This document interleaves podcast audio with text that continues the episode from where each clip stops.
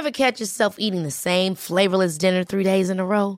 Dreaming of something better? Well, HelloFresh is your guilt-free dream come true, baby. It's me, Keke Palmer. Let's wake up those taste buds with hot, juicy pecan-crusted chicken or garlic butter shrimp scampi. Mm.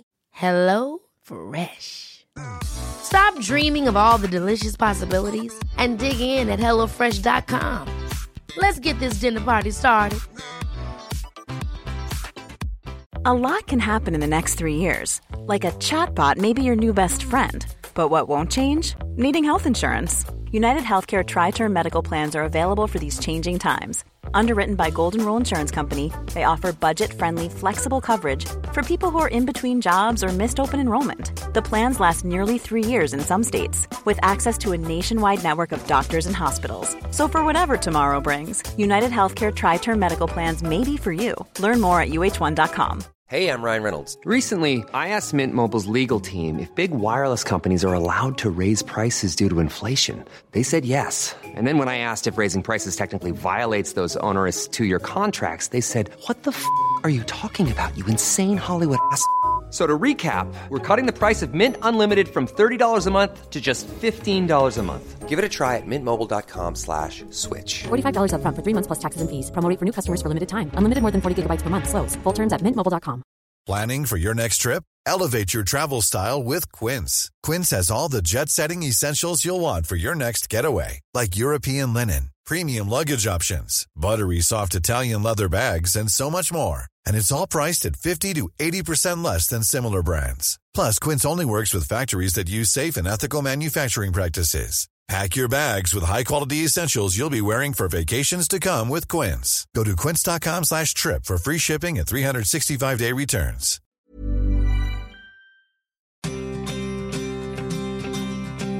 Hello and welcome to another episode of Something from the Cellar, our weekly look back into the White Wine Question Time archive for some delightful vintages that have spent their due time aging beautifully and are ready to be uncorked once again. We've got a very special few episodes coming out this September, otherwise known as Strictember. I know it's a terrible pun, trying to merge Strictly with September, but let's face it, we all know it's the autumn when Strictly's back on our boxes. So to celebrate, we're featuring some Strictly legends over the next few weeks to get you excited for the return of the Ballroom Blitz. I'm calling these Something from the Ballroom.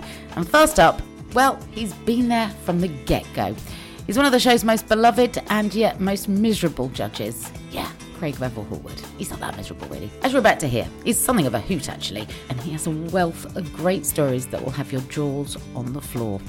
I first spoke to him back in lockdown about how the show's changed since he joined it 20 years ago, and he reveals some lessons in tough love and his experience as a man going under the knife to better his own physical and mental health.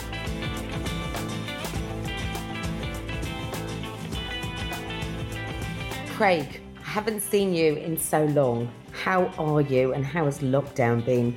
Well, I am absolutely fabulous, of course. I've had a really good time uh, having time at home. I, I think I spent two weeks.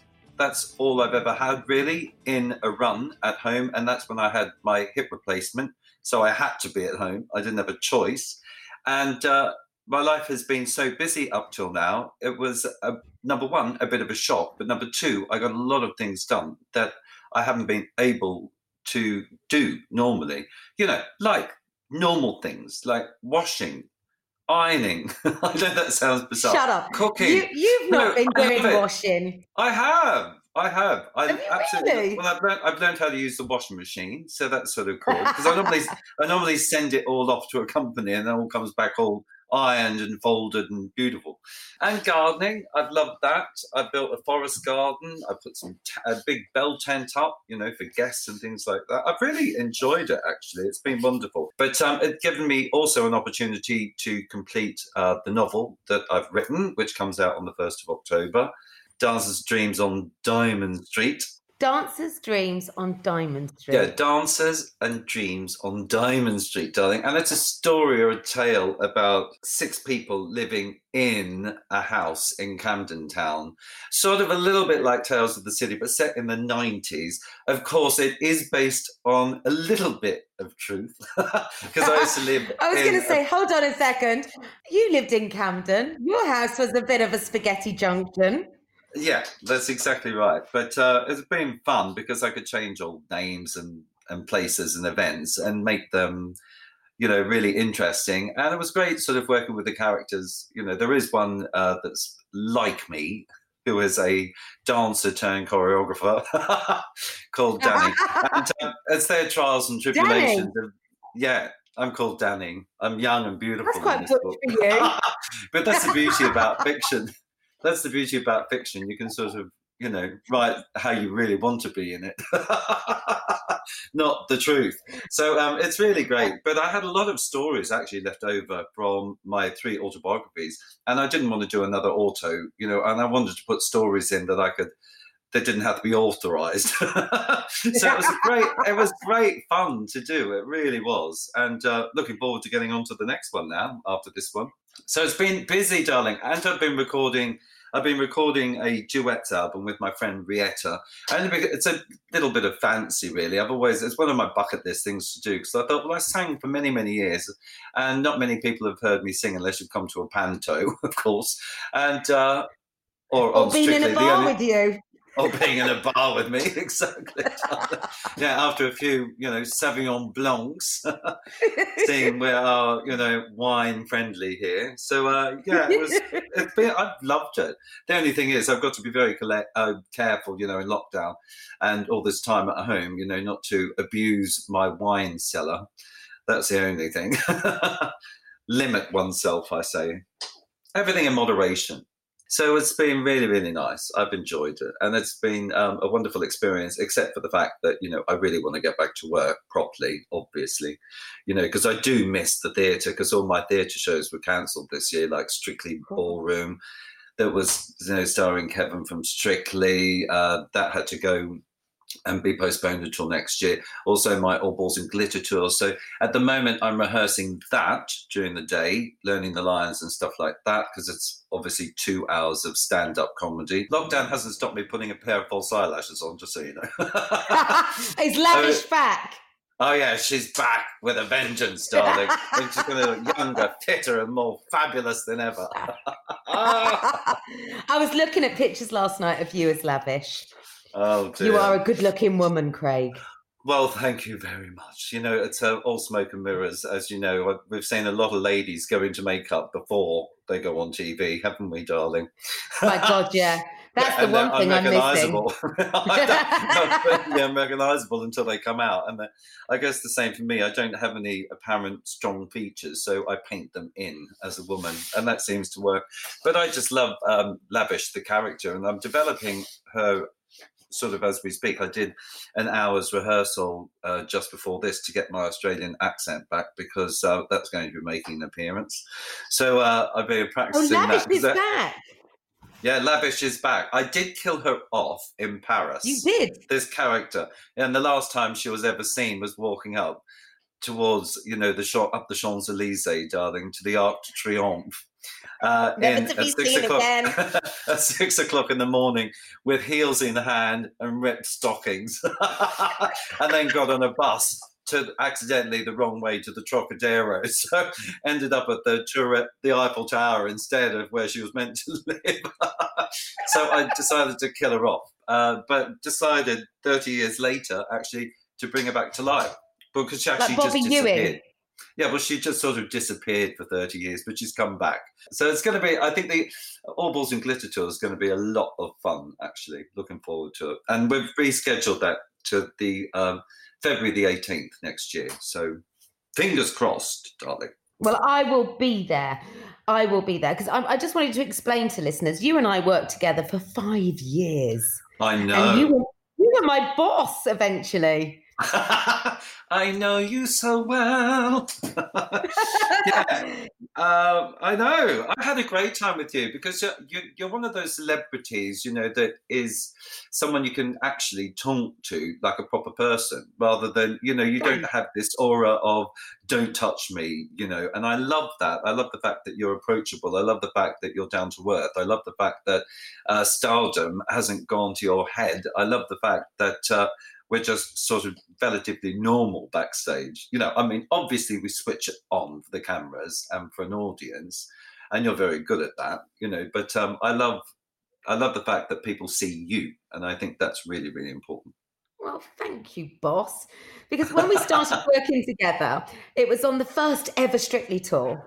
I Yeah. was up the duff, well and truly pregnant. Um, Arlene was in charge at that point, and then after she left the show, you took over as creative director. And Yeah. I mean, you, you, we used to have such a laugh on the tour, and it would be me, you, and Len and Bruno and and Yeah. Arlene for, for the first few years. And we all used to have these blow up beds, and on a matinee day, we'd all go and have a kip in the middle of the day together, like old codgers in onesies. I know, but it, as much as I just sit there and like hold paddles from one to ten and like slag a few people off, you know, it is tiring. I think the tiring part is sort of moving about all the time. I think when you're dancing, you don't get as tired because you've got you're in that euphoric sort of state Yeah. and it charges you up. But just sat there for literally two hours. You know, looking at the same dance routines and saying the same comments is quite alarming. Although what I loved about the tour is every every day was a new experience. You know, we could we could um, improvise, couldn't we, and work around the script occasionally. So I know you love doing that. And I love doing that. But Len used Yeah. to really throw Len. He'd go, No, you can't. No, that's not what I say. say. No, that's not what I say. it's very funny. No, it's a completely different experience, obviously, to the live show. You know, in the fact that you can have a little bit more fun. There is a little bit more leeway for banter, and plus, we're not on that 10 second to 20 second time limitation that we are on the TV. You know, you can you can have a good old banter, and then something might happen during the day while we're shopping or at lunch, and we can mention that to like the 20,000 people in the arena. Plus, the beauty about people coming to see the arena tour and things like that is that they get to see the full body for the first time, you know, and get to see Yeah. their celebrities in real life. And plus, you know, it sounds odd, but when you know the show is filmed for television and is live on TV, the cameras don't quite pick up the absolute glitteriness of the costumes. I mean, they are blinding, and it's just wonderful. are. Yeah, it's wonderful to see with the naked eye, and plus, uh, also in tangos and things like that, all the dance routines. You know, you get all these uh, camera angles, and you never get to see the feet all the time. So it's sort of nice for I think the audience to see the whole body as an experience rather than just what the directors at the BBC want you to see. You know, whether it be in close up or whether it be just a mid shot, you know, or a two shot, uh, and that's where I sometimes. Uh, fail, you know, with people at home because they haven't seen some of the footwork that I've been complaining about. You know, they go, "Well, I didn't see that." Well, that's because that was a mid shot, darling.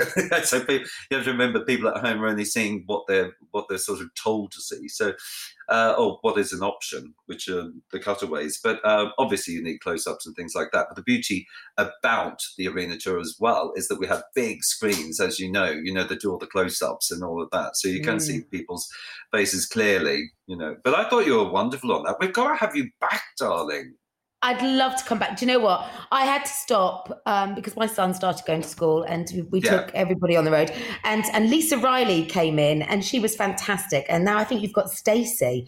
But honestly, Yeah. Craig, I had some of my funniest times working with you guys, and and and and the show is. I mean, I, how lucky am I in in in the two biggest shows on Saturday night, and I got to host both of them in one capacity or another with X Yeah. Factor and Strictly. I've created um, some questions for you that I hope are thought provoking, that will help us to see the very best of what has been a wildly colourful and wonderful life that you've lived. So, are you ready for your first one? I am. Can you identify one event or period in your life that changed everything for you? Yes, one event. Uh, I think that's when I first saw Cats, the musical. That changed my life and changed the destiny of my life forever when I was 17. And it was at that point I went, I cannot believe these people. I saw it in London.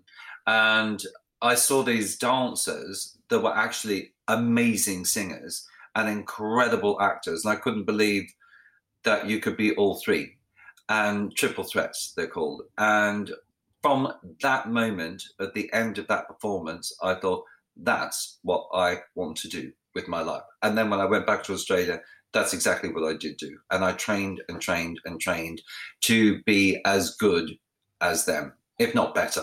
And uh, I got my first job in West Side Story because of it. And ever since then, I left my career as a hairdresser. I left my career uh, as a sound re- sound recorders for the um, news team and a trainee cameraman. I was in TV as well, and left all of that behind and set off and embarked on a journey to become a professional dancer because of that one show, really. And I just I saw it and thought that is absolutely incredible. I want to do that. That's the first time I really thought in my life, this is my passion.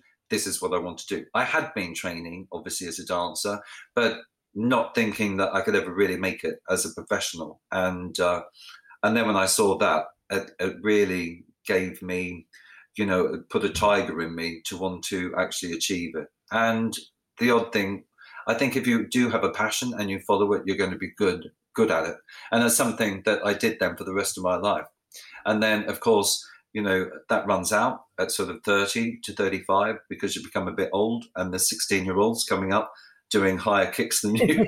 and you have to choose something to yeah. do. And I chose, of course, choreography, direction, you know, and then hip replacements and wheelchairs, but still. but um, it, it's, been, it's been, but it's been great. So that was the one thing in my life that uh, I, I had. I was at a fork in the road and chose that path, and that led to you know a wonderful, wonderful life.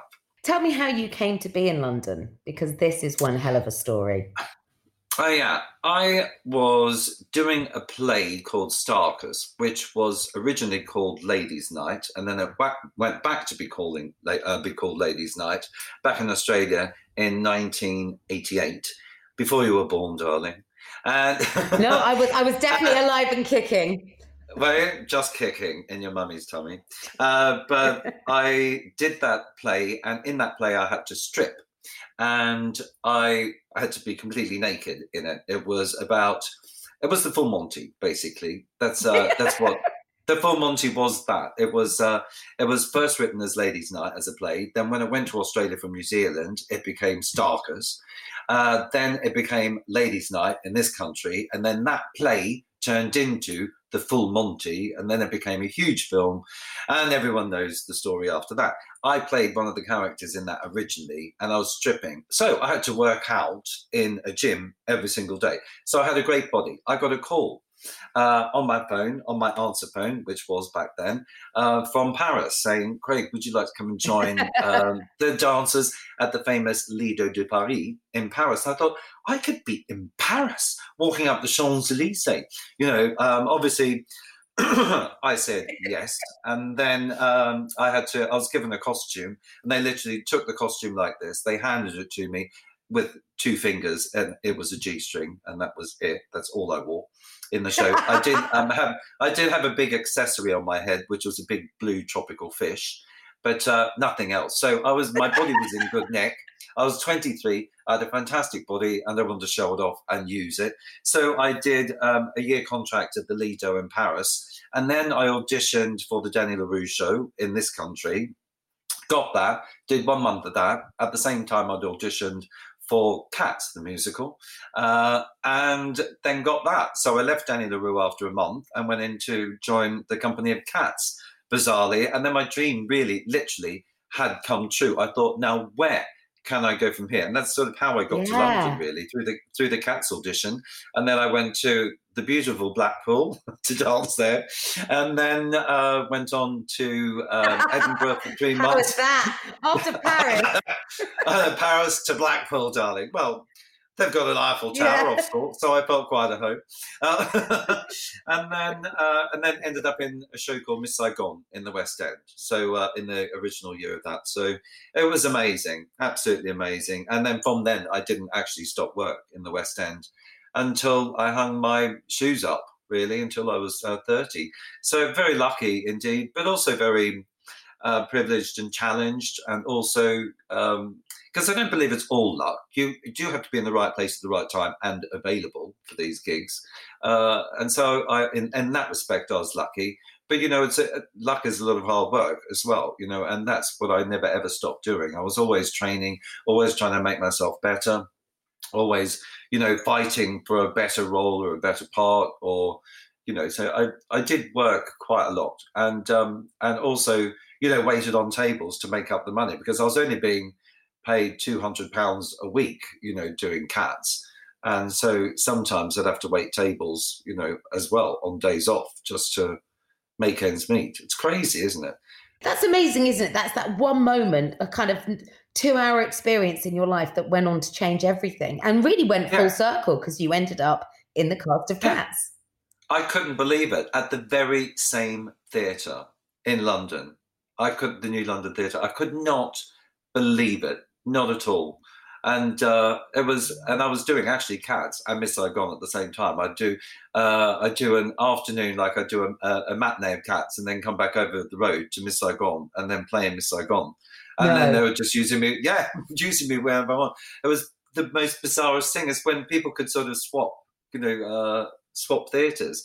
It was incredible time you know, I mean, obviously, uh, there was stuff going on with the IRA at the time as well, and the theatres.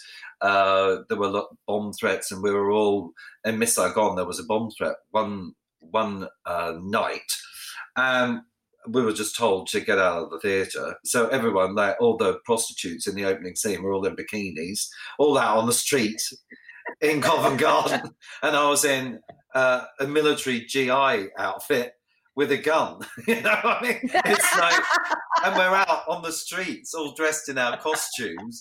And all these prostitutes in literally bikinis. Well, the girls, actors, they were. They're not not real prostitutes, darling. They were playing. But uh, yes. it was the oddest sight I think I've ever seen, and scariest as well, because there were a lot of bombs going off at that at that time in 1989 1990 91 92 it was just uh, quite frightening in london actually in the theatre but uh, but sort of exciting as well. Not that i you know defend that it, but it was one of the funniest things i've ever seen in the street in my life. I know it sounds ridiculous that you've written three autobiographies but you kind of warrant it craig because you've got all the stories to fill well, those pages well, there's loads, you know, because obviously the first one is about my life growing up in Australia, and a lot of people don't know I'm Australian because I have, you know, I speak beautifully like the Queen. well, like yeah. a Queen, anyway. But yeah, um, you know, and then and then of course the Strictly stories. On top of that, the theatre stories. I mean, I couldn't, I could keep packing them out, and that's why the novel came about because I had so many stories left over that I wanted to tell that I couldn't fit into 300 pages. I thought, what can I do with these stories? And then the editor sort of came up with the idea of com- compiling them, putting them together. But let's make make it fictional so we can go anywhere we like with the characters. And I thought, oh, that sounds like so much fun. So that's what we did.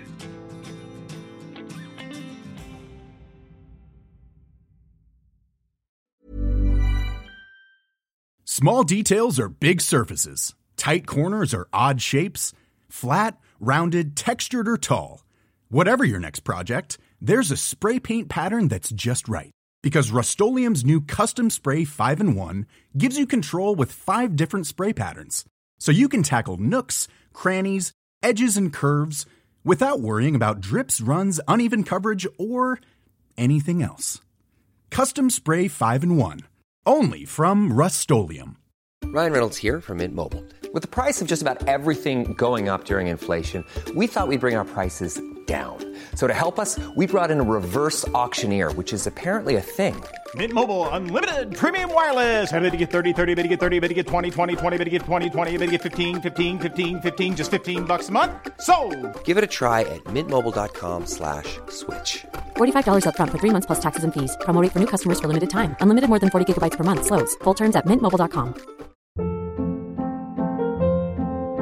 Hold up. What was that? Boring. No flavor. That was as bad as those leftovers you ate all week. Keke Palmer here, and it's time to say hello to something fresh and guilt-free. Hello Fresh. Jazz up dinner with pecan-crusted chicken or garlic butter shrimp scampi. Now that's music to my mouth. Hello Fresh. Let's get this dinner party started. Discover all the delicious possibilities at hellofresh.com.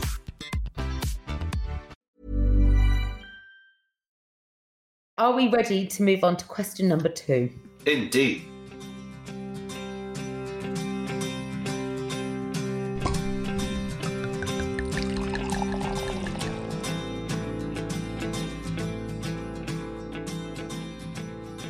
I think it would be polite of me to say that you are known for giving out tough love.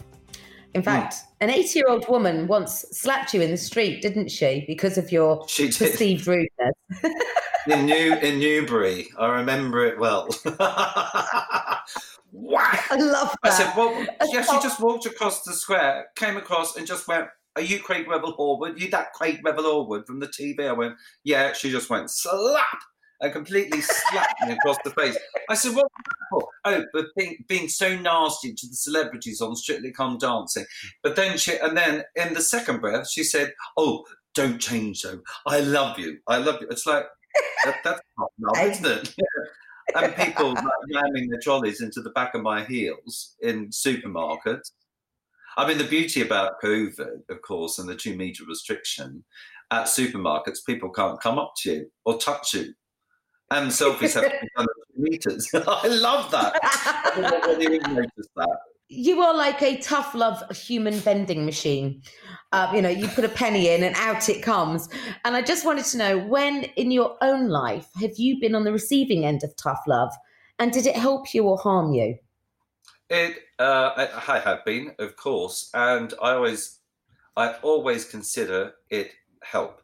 Anytime you get criticism, I think it's good to listen to. You can either choose to take it on board and do something about it, or it makes you look at yourself. I think it's really important if you hand out criticism to be able to take it.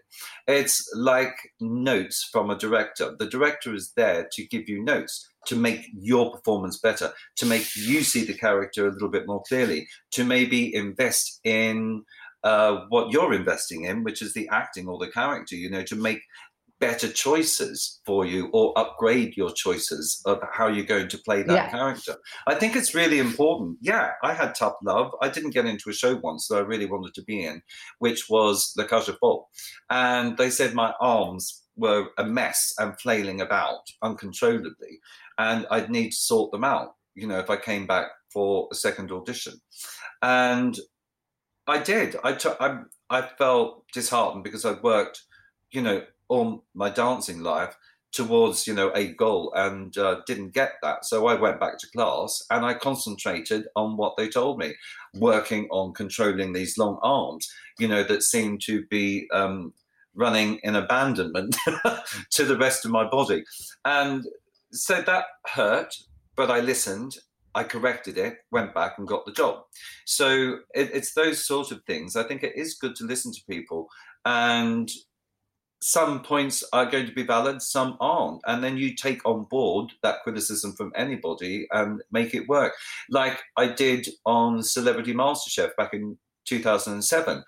You know, I was given advice on that. If I didn't take the advice, I could choose not to and just continue as a mess, or take the advice and say, yeah, they know better, they're right. So that's why I don't get it when people aggress me you know, when I'm only trying to make their performances better, I'm not trying to make them worse in any way, shape, or form on Strictly Come Dancing.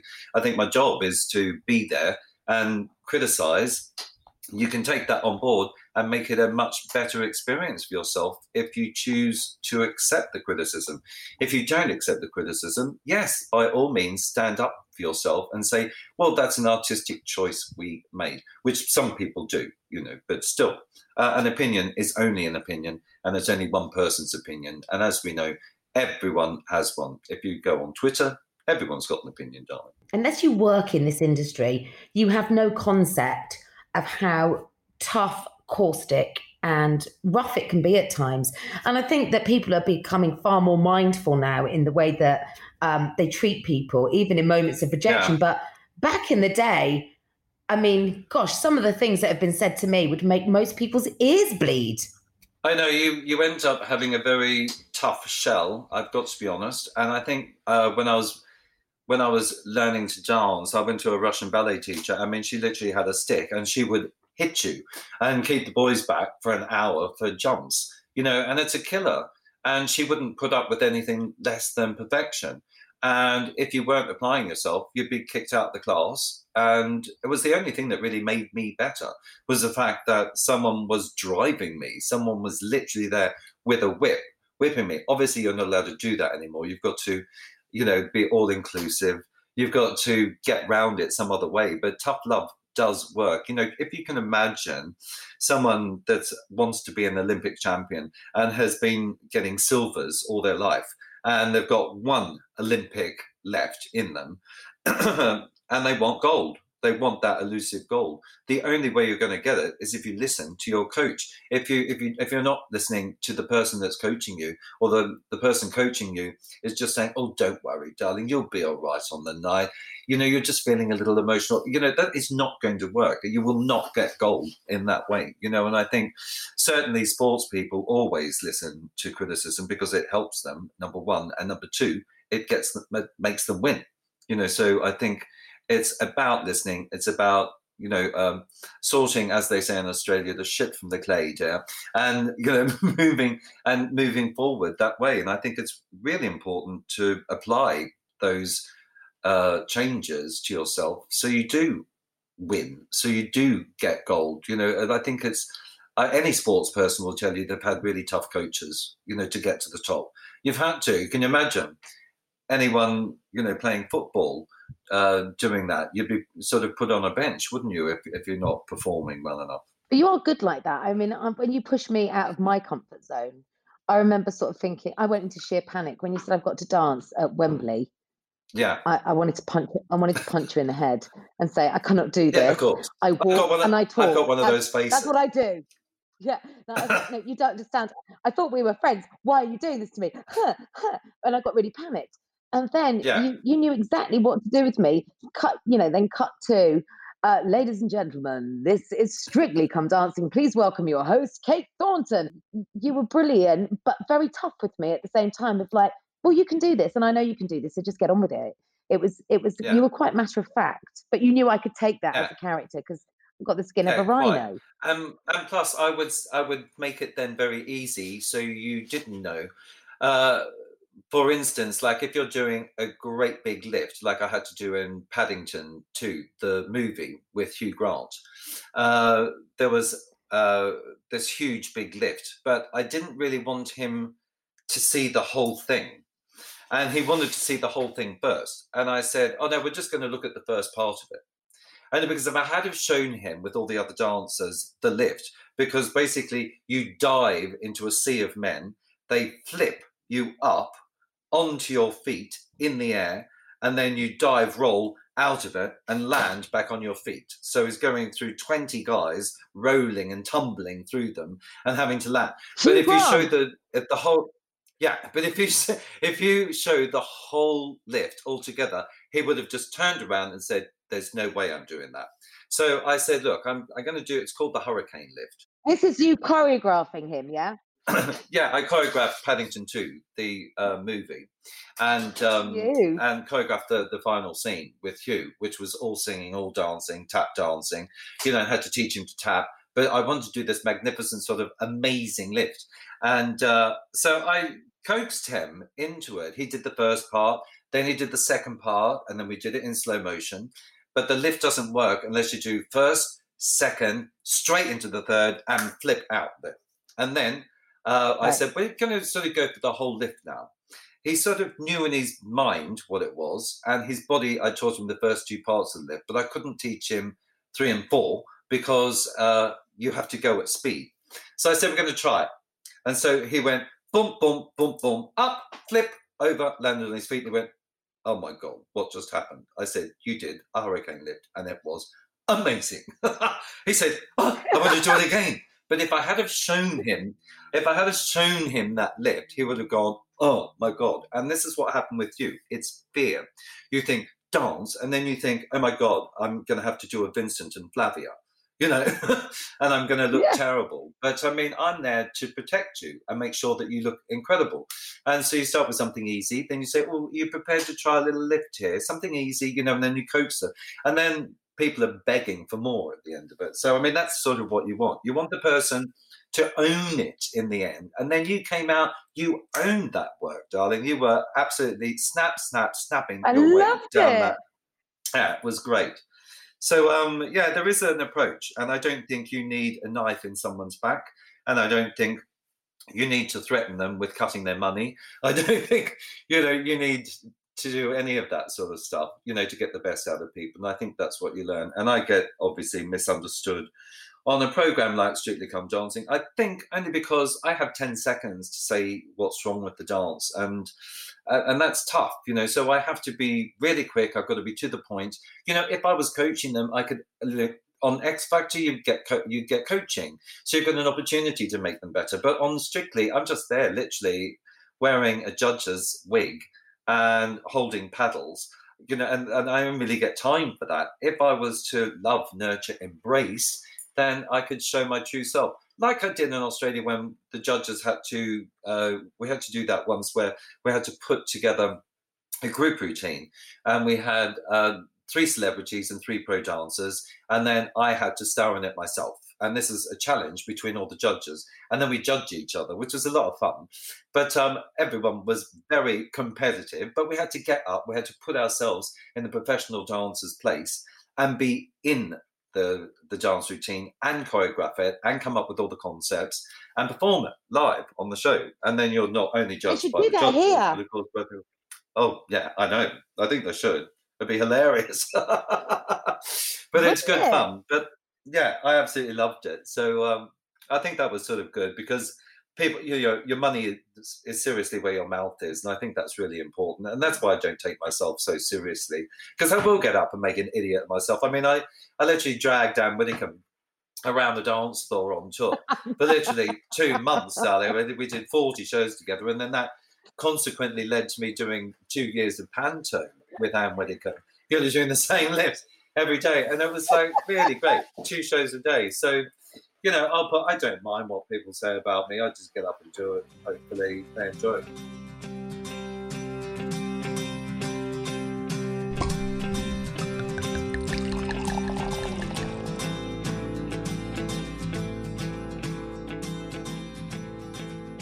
I wanted to talk to you about your relationship with your body because you are prolific in the way that you have talked about your anxieties, your lack of confidence, which for a man was was quite groundbreaking when you started that conversation. And as the mother of a body conscious 12 year old, I thank you because you've normalized it in so many ways. And I just wondered where how has your relationship with your body changed? And where are you at with it now? I uh, used to judge myself alongside people. When you're dancing, you dance in front of mirrors all day, learning routines, Oh. and you're constantly comparing yourself to the next person. If you're not happy with your body type or shape, it makes it difficult. And I had uh, body dysmorphia, I think. Well, I definitely know I did because I became anorexic and I wasn't eating properly because I was thinking I was fat. But of course, uh, my hips were bigger than most boys' hips, and I was always comparing myself to them, you know. And I had broad shoulders, narrow waist, but I had bigger hips. I, I felt my hips were like two inches too big, an inch either side, just too big, you know, to have that uh, V shape. And I was constantly comparing myself to other people, and that was my biggest error. And it led to me not eating properly. It led to me uh, just having lettuce leaves for two weeks, which was ridiculous. Uh, it led to me, you know, skipping loads of meals or being scared to eat in case I put any weight on, uh, only because I was comparing comparing myself to shorter, different men, uh, different body types. and that's crazy. Some people have more muscle mass than others naturally and I was one of the dancers that had uh, a higher body fat percentage. Uh, to the point where I, I did have to watch what I ate, but I was eating the I wasn't eating at all. And what I needed to do was eat protein and work out and do weights and build the muscle up. Of course, I wasn't I didn't know about that at the time, and it wasn't until I became uh, a gym instructor that I learned all about nutrition, and that was when I had to do that play. I had to learn about nutrition because I had to then, you know, work on my body and make it better than it was and make the best of what you have you know and be happy actually with what you have and use your own body shape as the template for that. I i was Yeah. always guilty of just comparing myself. Why can't i be look like him? Why can't i have pecs like him? Why can't i have big biceps like him? And you know obviously the reason is craig you're a foot longer in every direction than that person you're stood next to there's the problem. You know, longer muscles need different types of workout, you know, and it's it, it is like that, you know. And as soon as you stop comparing yourself and start becoming yourself, you can live a much more normal life. And it took me it took me ages to learn that. And that seriously was something that was uh, wrong. And then, of course, when I gave up dance, I kept eating the same amount as I was eating while I was dancing, and of course I started to put on the weight, and then um, and then I went on to have um, you know like man boobs that I just couldn't stand anymore, so I had them removed because there was um, a breast tissue under that I could never get rid of, no matter what, you know. And this happens to a lot of men, and they won't talk about it. Uh, gynecomastia, and that's what it's technically called. And it's Mhm. breast tissue underneath the uh, nipple, and there's no amount of muscle will make that go away. So I had to have that surgically removed, and then I was very how was that, Craig? How was what's that Pa- procedure? Because there's so many men do struggle Yeah. struggle with that, and you're right, they don't talk about it. No, and they try and hide it with you know bigger Mm. t-shirts, or they won't wear. They'll always wear a jacket. They won't take their. They won't go topless on the beach because they're worried about having man boobs. And it is a thing, Mm. you know. And people, and it's a. It's horrific when men aren't supposed to have them, you know. But Yeah. it is a natural thing, mind you. But it, you can deal with it. You can deal with it uh, through exercise, but that won't help it if you've got gynecomastia, uh, you know, because it is breast tissue that you have to get rid of. Uh, but the procedure is actually quite a simple one. They just cut around the nipple and take out the breast tissue and um, do a bit of liposuction around that area as well, and then sew you back together. Yeah, it's painful. It's like being punched in the chest. Uh, you know, like 500 times. So it is, you can't lift anything up for a couple of weeks. But um, just taking the bandages off and you know, I, I just started crying in the mirror because it was the first time, really, that I had a flat chest. you know, I, I was so used to always having that bit of fat around my pecs. And um, I mean, when I stopped dancing, it just turned even worse. I mean, I used to go to extremes and wear braces underneath my t-shirts you know just to hold it all down. It was like crazy. And then i went to see a surgeon and they said oh no that's easy to get rid of. And if men know about that sort of thing i think it's really important that they can change their lives because it's it gives you a sense of freedom. Like my nose job did i had that done when i was 18 you know and um, it was the best thing that ever uh, happened to me not and it was only cosmetic which is ridiculous but um, up until that age i always thought i had a fish face and i hated my big old nose So those procedures, you've a they they they sound to me like they they freed you up. They they made you look at yourself with new eyes and and a newfound love. Is that right? they made me feel confident and it gave me a new lease of life i have got to be honest i just felt uh, invincible. And i think that's really important. I just went i was free of something baggage i mean literally. And uh, you know stuff that had been disturbing me all my life. You know it was just one thing less to think about. And confidence is everything. I just didn't have it when i felt like i had that body you know? And but i think okay as you get older you tend to accept yourself and celebrate actually who you are now if i was strong enough back then to just accept that i'd be strong enough then to whip my top off and not worry about what people think. But for men, it's really, really difficult. And I understand exactly what um, men that have that condition are going through. And, you know, the beauty is it can be rectified. And it does, I don't know, it, it makes you love yourself so you're free to love others. I think that's the point I'm making. It's something we all go through if you have like bad skin as a teenager, where you can all relate to that wanting to not, not make eye contact with somebody, wanting to hide yourself away. The bigger the clothes, the baggier the clothes, the and and actually it's no way to live, is it? And if there is a solution out there that will give you the confidence mentally to feel better about yourself, then why not? As long as you're not harming yourself, then more power well, to you, surely.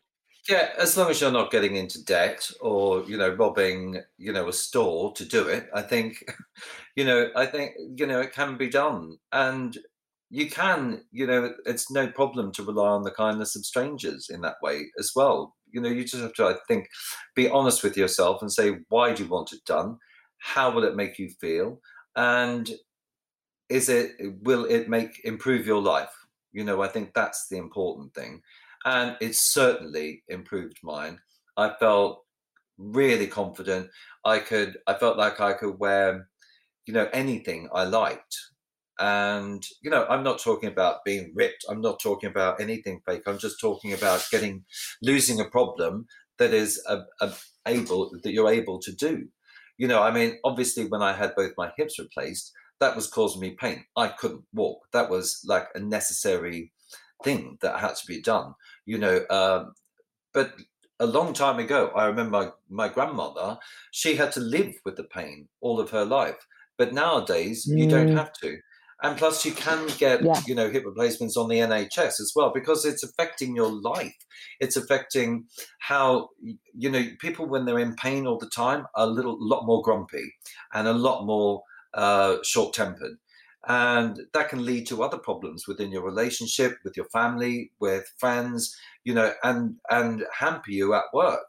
So i think it's really important to find out what it is you know because it could be a deep deeper rooted problem than just the outward you know? And i think uh, solving the outward helped solve all the stuff you know that I felt inside for all those years, and it was freeing and the most amazing experience. You know, I just couldn't wait to put something tight on and go. Look, there's nothing there. I can't do any juggling anymore. You know, so um, and I'm, by that I mean cupping my chest, and that used to be my party trick. You know, but um, as much as I used to use it and have fun with my you know, with my breasts, my man, my man boobs, because I did have fun with them. Uh, I decided that actually this can be rectified, and if I just go on a high protein, you know, low carb diet, and start working out and get rid of the get rid of the problem, then I will love myself more. And I did, and it was great, and I've never felt better. And I say, if you got it, you got it. Flaunt it. You know, when I do like in drag, I've got back fat and I don't care. I'll still wear it. I really don't care. I go, yeah, look at it. Isn't that gorgeous? And shake it about, you know, and people can say what they think. they can say whatever they like about it, but I'm still up there doing it, having a laugh. And I am a woman of a certain age, let's face it. Thank you so much for listening to the first of our three Something from the Ballroom specials. Join me again next Tuesday when I'll be revisiting another Strictly Legends story. And don't forget to pop back this Friday when I'll be in conversation with a brand new guest. I'll see you then.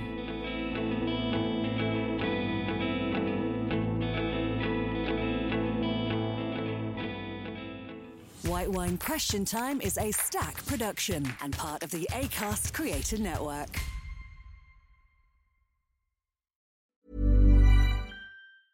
Ever catch yourself eating the same flavorless dinner three days in a row?